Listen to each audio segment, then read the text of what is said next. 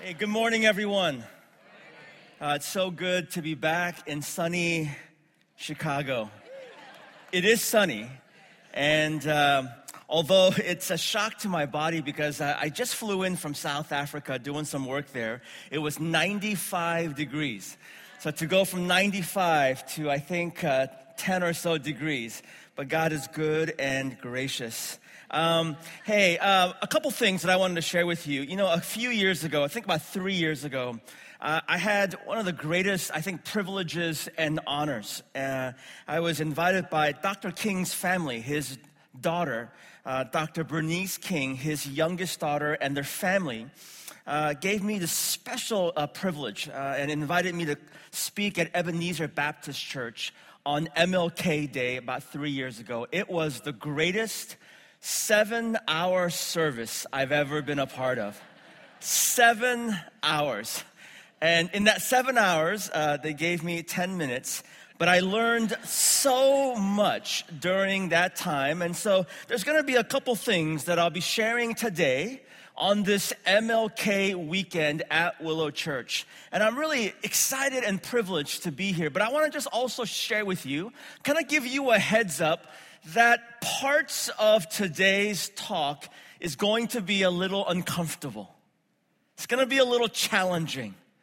And I think that's okay because the gospel, it both comforts us, but it also ought to disrupt us a little bit. We need both for our hearts and soul. Sometimes I feel like in the Western context, we're so moved and compelled and attracted to a gospel that comforts us, and we altogether sometimes neglect the gospel that challenges us. So, my prayer is that the gospel, the Holy Spirit, might do both for us. But there's going to be a couple things today that will make you feel a little uncomfortable. And if that's the case, then go ahead and talk to Pastor Steve. His email is what would Jesus email at gmail.com. Okay? Now, if you have your Bibles with you, we're going to refer to the Gospel of John, chapter 4, and we're going to read verses 1 to 10 at this time. So, John chapter 4, verses 1 to 10. Now, Jesus learned that the Pharisees had heard that he was gaining and baptizing more disciples than John, although in fact, it was not Jesus who baptized, but his disciples. So he left Judea and went back once more to Galilee. Now he had to go through Samaria. So he came to a town in Samaria called Sychar, near the plot of ground Jacob had given to his son Joseph. Jacob's well was there, and Jesus, tired as he was from the journey, sat down by the well. It was about noon.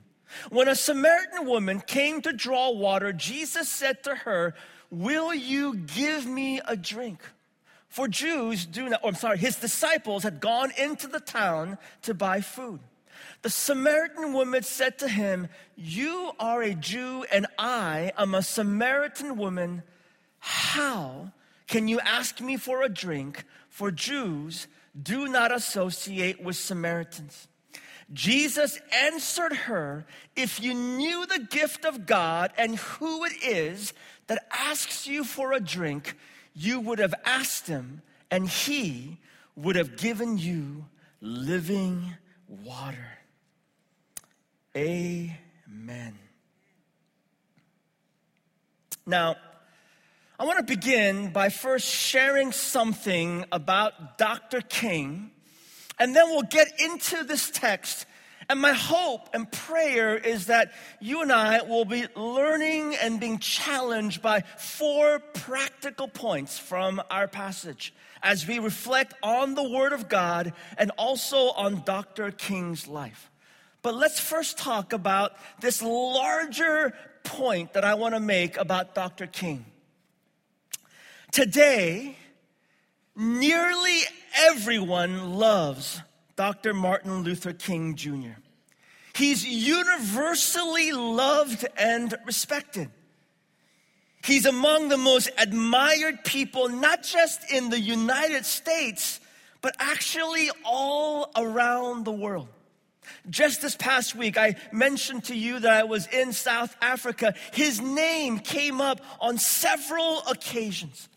And it's really interesting because you and I all know that we're living in a very polarized, contentious political landscape in our nation. But you are going to hear people from all sides, all political parties, convey their admiration for Dr. King. Now, this is a good thing. It's not bad at all to have a day tomorrow, a federal holiday, to celebrate his life, his leadership, and his legacy, to have churches across the land, including Willow, honor this servant of Christ, this pastor and this prophet.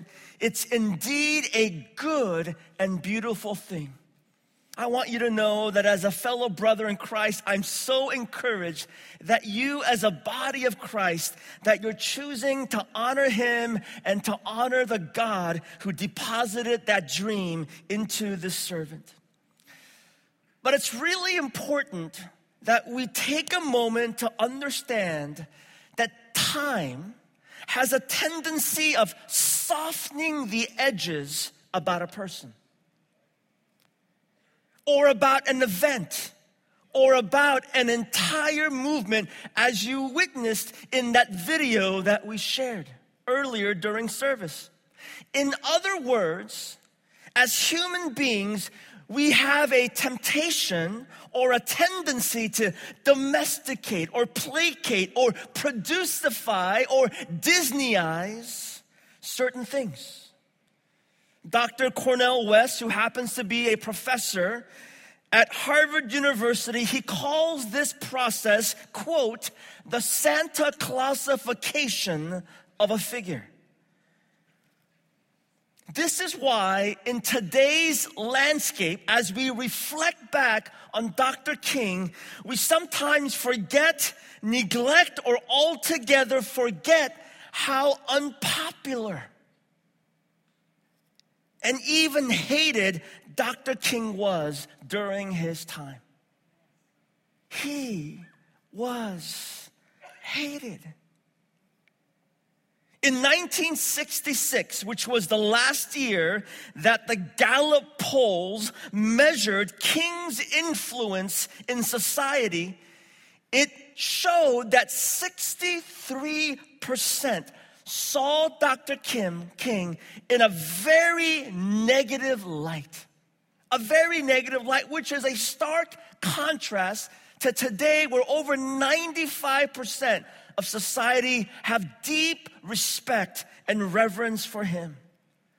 So before we get into the sermon, we need to understand that Dr. King was deeply misunderstood. He was vilified, rejected, accused. Lest we forget, he was threatened and harassed, bullied, beaten, bombed, stabbed, jailed 29 times, and ultimately killed. This is why that even though perhaps there's something within us that wants to have a fuzzy Dr. King celebration weekend.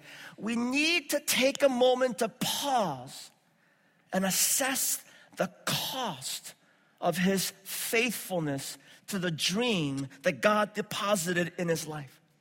Today and tomorrow on MLK Day, let's be honest, you're going to have a lot of people sharing social media quotes from Dr. King. And again, it's good. But I think herein lies the conundrum, the, the tension, the dilemma. What I'm trying to tell you is that if we're not careful, as we embellish the past, it's possible that for you and for me, as we're talking about issues like justice and reconciliation, those were the things that Dr. King was about because they were the things that they believed was also part of the whole gospel message of Jesus Christ. that Jesus saves, but Jesus is also at work in our broken world, redeeming, restoring, re- reconciling the world back unto God. And as Dr. King is talking about justice, and I want to take a moment to just give you a very simple working definition of justice. To pursue justice, which is what the Bible encourages us to do, to pursue justice is to consider that which has been wronged or broken and severed God's creation, God's intention for human flourishing in this world. Justice is to right that which has been wronged. That's the work of justice. When we speak about reconciliation, we speak about division and disconnect that exists in our relationship with God and also our relationship with fellow humanity. So, the call and the ministry of reconciliation is to pursue that reconnection with God and with one another. Now, in the Christian world and at Willow, let's just be honest. Don't raise your hands, but if I were to ask you a rhetorical question, how many of us love justice? All of our hands should go up. And of course, as Christians, how can we not love justice? If I were to ask you who here loves reconciliation, all of our hands should rightfully go up. But I think this is the conundrum. Let me say this it's quite possible that we're more in love with the ideas of justice, more in love with the ideas of reconciliation. Let me go here. It's a little uncomfortable. It's possible that we may have Jesus on our lips, but we're more in love with the idea of Jesus than actually following Jesus. That's discipleship. That's the call of what it means. Now, when we're speaking about justice or reconciliation, here's what, what I want to tell you. Everyone loves the idea of reconciliation, period. Until we realize that reconciliation involves confessing, confronting, truth telling, repenting, dismantling, forgiving, and bridge building. This is why it's surely easier to be about the ideas of certain things. This is the unique distinction of Dr. King. And this is what God is calling each and every one, uh, every one of us to pursue.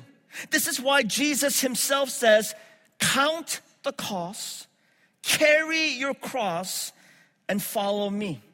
Now, let's dive into our scripture passage.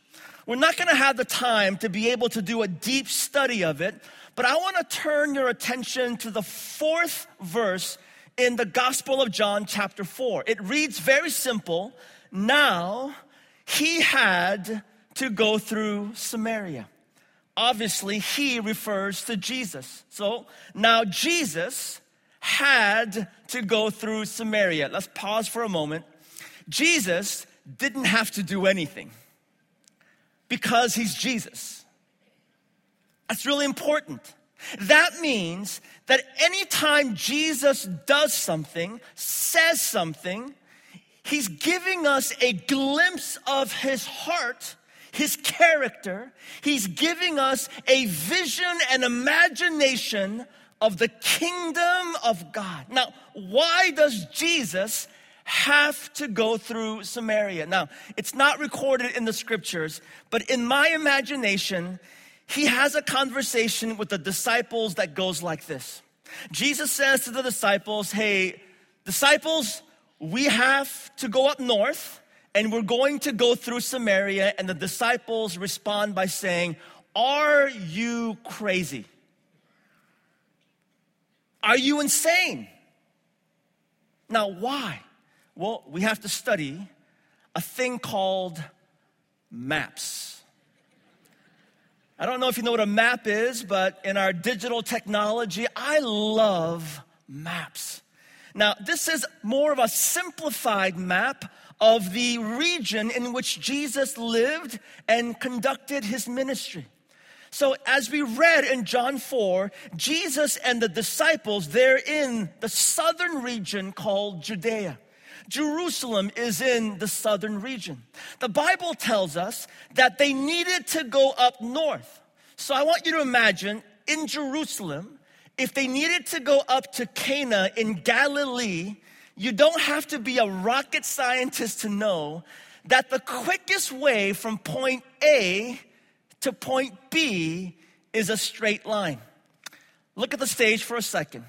If I want to get to that light right on the edge of that stage, I would simply take a direct line and it would take me about eight steps. The problem during the times of Jesus is that folks that were traveling north, south, and vice versa, they rarely traveled in a straight line because there was a large chunk of land called Samaria occupied by a group of people called Samaritans, and there was deep hostility and tension between these two groups of people. Now, it's very complicated. But it begins from Second Kings in the Old Testament in chapter 17 with a tension that continues to brew and grow and fester. And it's not just for a day, it's not just for a week.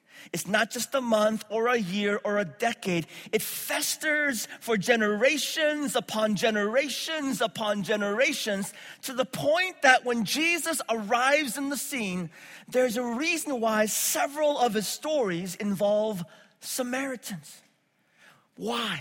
You see, Samaritans, they were considered by the Jewish people as dirty, unclean, inferior half breeds, contaminated, lesser than. They dehumanize them, they otherize them, they villainize them, and it continue to grow and grow and grow. This is why, listen carefully, Willow. This is why Jesus says, you know what? We have to walk through Samaria. Because I'm here not just to give nice convenient, comfortable sermons. I'm here not just with my words, but literally in my very walking. I want to dismantle structures and institutions and injustice. And I want to give people a vision of the kingdom of God where we'll break down barriers of hatred, of racism, of prejudice, and instead to bring up faith hope, love, and reconciliation. You get this? Jesus had to walk through Samaria. So, the question that you and I have to ask ourselves is Are there still Samarias in our world? Are there still Samarias in your own heart or your own mind? Are there Samarias in Chicagoland? Are there Samarias all around us?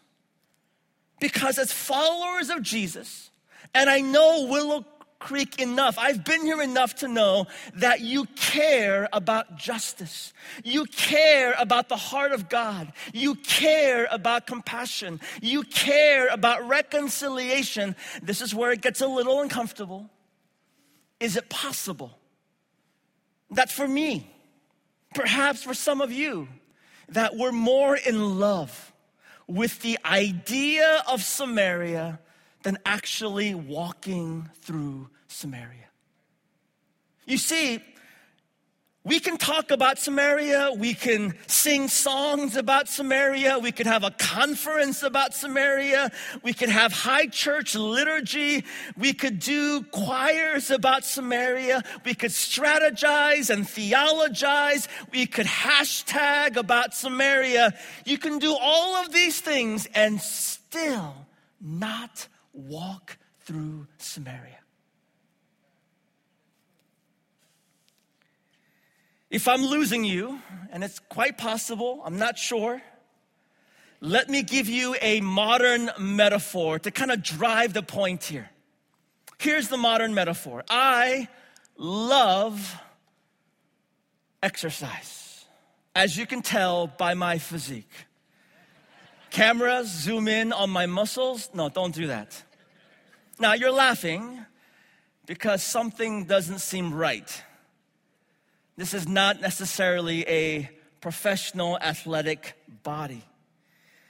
The truth is, I don't love exercise. I love the idea of exercise. And they're two very different things. In fact, I had a gym membership for over 10 years.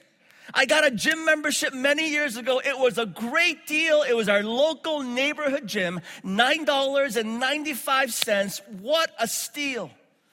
A few months later, this big conglomerate company called 24 Hours acquired that particular gym, and by government acquisition laws, they had to grandfather my rates in for life. What a deal. So for 10 years, I went to the gym once. Don't judge me. Some of you are thinking too late. My wife and I, we have a treadmill in the basement of our home. It's nice, but it's covered by coats and jackets and blankets. Somehow, my tablet downloads, I actually subscribe to health and fitness magazines. It doesn't mean that I read it. We have apparatuses at our home that has or ends with the word buster, like thigh buster, buttocks buster, ab busters. Do you know? Hold on for a second.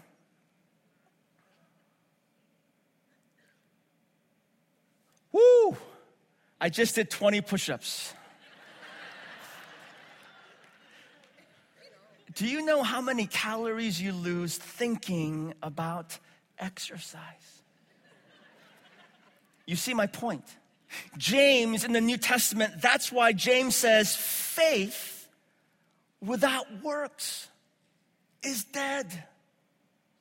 We can talk about justice and reconciliation. We can talk about Samaria. The reason why I so deeply admire Dr. King is that he counted the cost. And he said, I'm still going to go through Samaria. So, what does this mean for you and I? Well, there's four things that I'd like to submit to you for your consideration, for your prayer and wrestling. Four things that I think will help every single one of us on some level or another. Here's the first one the first one is that we need a theology of justice. Now, don't be scared by the word theology. The word theology isn't something that we do in an ivory tower. Theology, what we believe, based in scriptures on the life of Jesus, guided by the Holy Spirit, it informs the way that I choose to live my life. I want you to realize that every single one of us, as followers of Jesus, we need a biblical, robust theology of justice. Now, let me give you an example what I mean.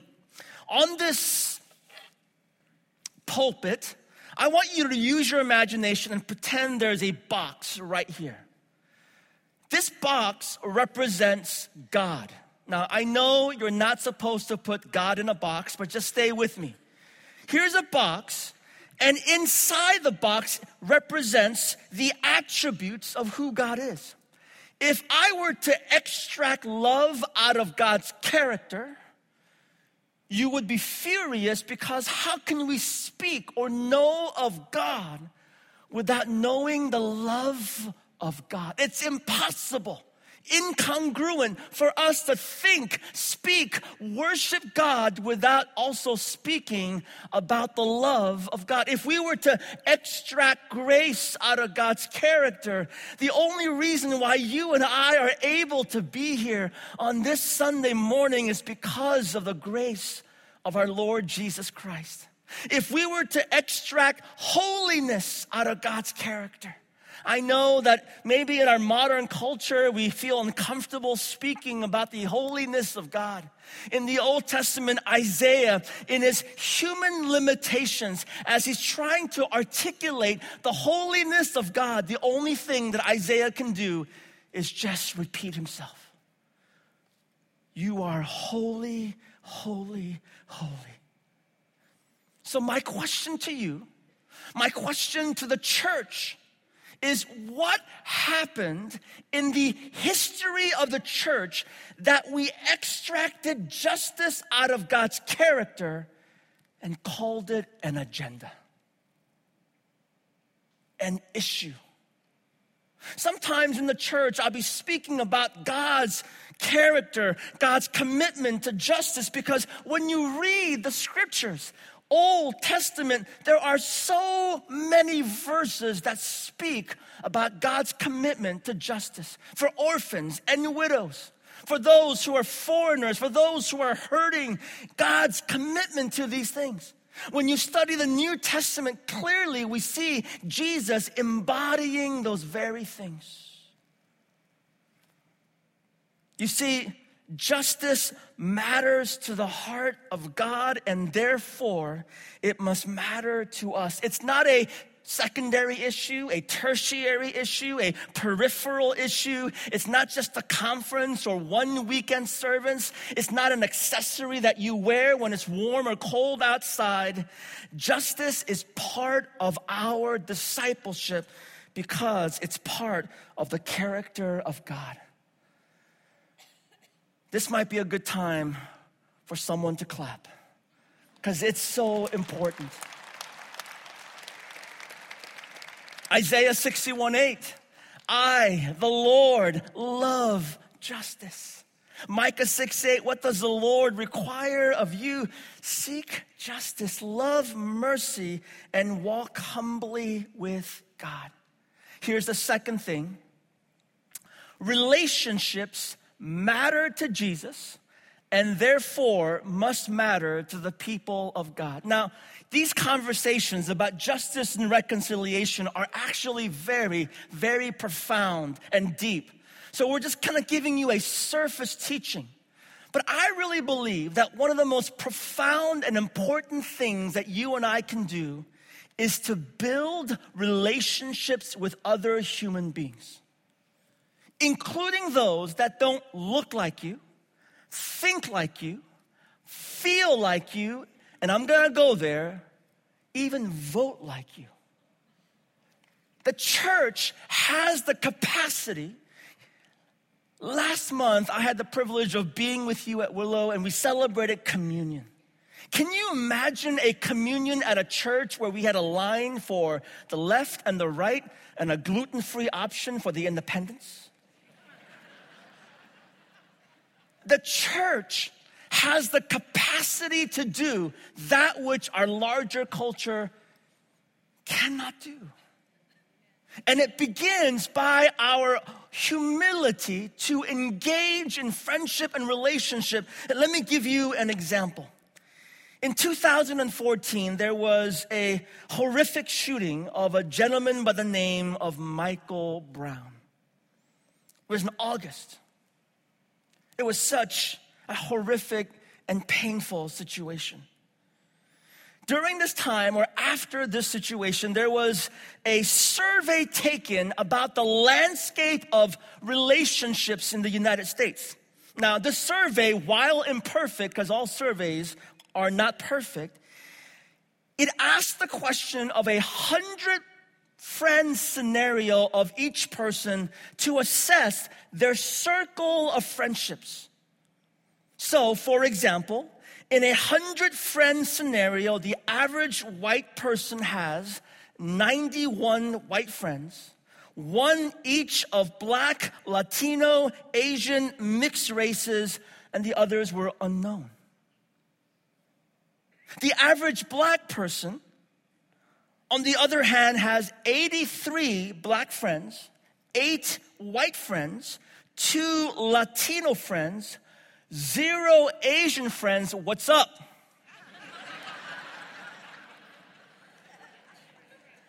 Three mixed race friends and four friends of unknown race. For Asians, they actually came out as one of the most insular groups of people. So think about this.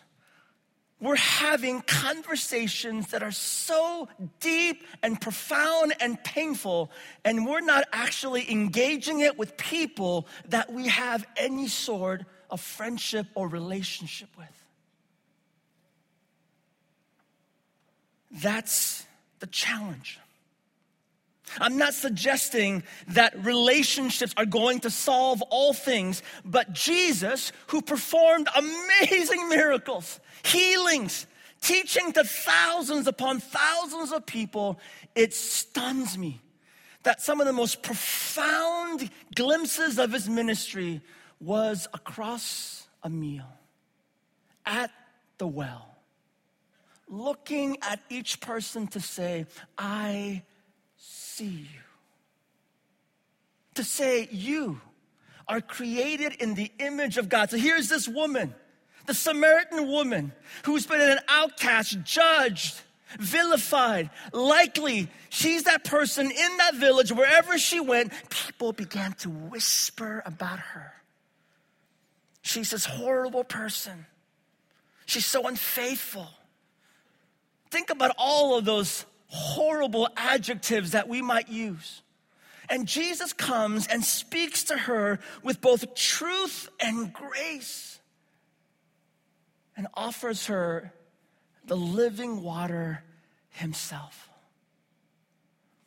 Don't discount the power of relationships.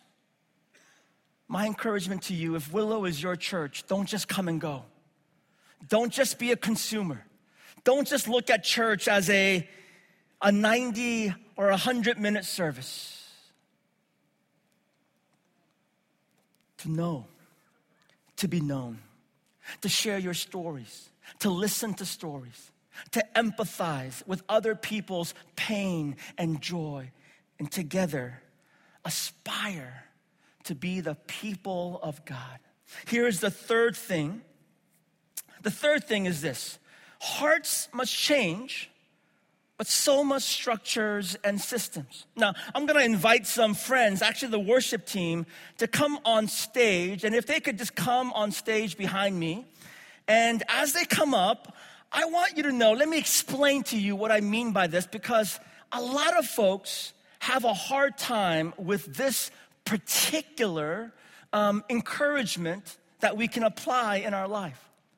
When I speak to Christians about justice or reconciliation, the most pervasive response I get is, well, Eugene, if hearts change, then injustice will disappear. Now, in some ways, I agree we should pray that hearts will change, that men, women, and children would come to know Jesus the Christ as their Lord and Savior. But I sometimes think that we can be so naive that we don't understand that sin not only wreaks havoc in individual lives, the Bible speaks about principalities of power and darkness that create systems or structures. So here's a clear example like prostitution. Human trafficking is an industry in the world. It's a system that's just egregious and disgusting and sinful. So you might say, well, if we change someone, the whole thing might disappear. And I would say that's too naive.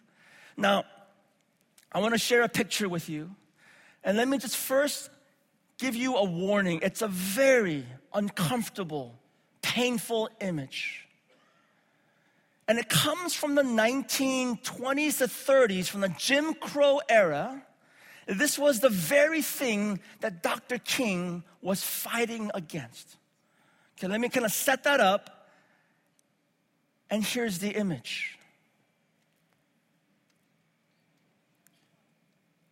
But notice the pain and the irony of the words, Jesus saves. That this would happen in a church. and that we would actually perpetuate dangerous false theology to therefore prove our viewpoint. Now, let me give you another example to kind of maybe help you understand what I mean by structures. So, you guys clearly know these three brothers. We're so grateful for their, the ways that they serve the church through their musical talents and voices. Let's just say that uh, the four of us are not yet believers of Jesus. But as we gather together, what ends up happening is that we're going to create a way of doing things. Our friendship, our conversation, our language. When human beings gather together, we create what anthropologists call culture. Uh, think about hospitals and leadership and education and schools, and the imagination goes on. Now, if we're honest, what ends up happening is that I will create a way of doing things that most often benefit me. Because that's what humans do me, myself, and I. So imagine the four of us, we're kind of gathering together and we're creating some sort of a system. Some of it might be good, but some of it might actually not be God honoring. So you might say, well, it's a hard issue. So here's Matt, beloved Matt. We know that he's right now, pre Jesus, a sinner. He's a Patriots fan, and the list goes on. And so, and so here's Matt. And you'll say, well, if he just accepts Jesus, well, praise God, he accepts Jesus. But what happens is that even though he's accepted Jesus, and Marshall's accepted Jesus, and Lonnie's accepted Jesus, is that we've actually created certain things, and some of it might not be God honoring. This is why hearts change, but we have to have the courage to look at our systems and structures. Lori, can you just come forward for a second? So we'll say, you know what, something feels a little off about this. It's just all men. Something feels incomplete because it doesn't give us a more fuller picture of the kingdom of God. So we're so glad that Lori comes to also know Jesus, but let's put her in the back.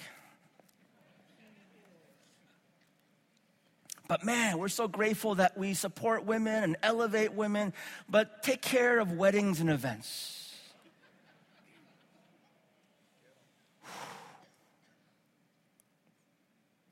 But something feels a little off. Cindy and the trees, can you guys come forward as well? Uh, we have some more women, that's great, but just go ahead and stand in the back. Something feels a little off. And as we're talking about Dr. King and the beloved community, you don't have to look far. In the scriptures, we have a glimpse of the kingdom of God where all tongues, all ethnicities, all tribes, all people will come to know Jesus Christ if they place their trust in Jesus Christ. And so I'm so grateful. Brothers, if you guys can come forward as well. But at this time, let's go ahead and just become this beloved community. Can you just stand wherever you guys want? And here's the thing we need every single person here. We cannot be the church without women and men. We cannot be the church without reflecting all the diverse cultures and languages of Chicagoland and beyond because God is able to do that which might seem impossible in our culture and society. So, listen, folks, God sees every single one of you. Willow needs you. Thank you for being here. Willow needs every single one of you. Let's give them a big round of applause. And folks, let me close with the fourth point, and it's this we long for transformation. We long for transformation. This passage in John 4 is a story of transformation. This woman who was marginalized, ostracized, had several strikes against her. Jesus sees her and she's transformed by the grace and love of our Lord Jesus Christ. And what does she do? It's so captivating. She doesn't just keep it to herself. She goes back to that very same village that ostracized her. She's the greatest, the most underrated evangelist in church history her village, many people come to know Jesus as Lord and Savior, professes that Jesus is the living water. And I am so grateful because Jesus sees this woman and sees every single one of you. That's what we need today. If you believe that Jesus is the hope of the world, stand up right now. If you believe that He is the great healer for a broken, hurting world, stand up. If you believe that Jesus is the great reconciler, stand up. If you believe that Jesus is the way maker, stand up. And here it is listen, if you're standing up, then stand up for justice. Stand up for righteousness. Stand up for truth. Stand up for the gospel of Jesus Christ. God bless you.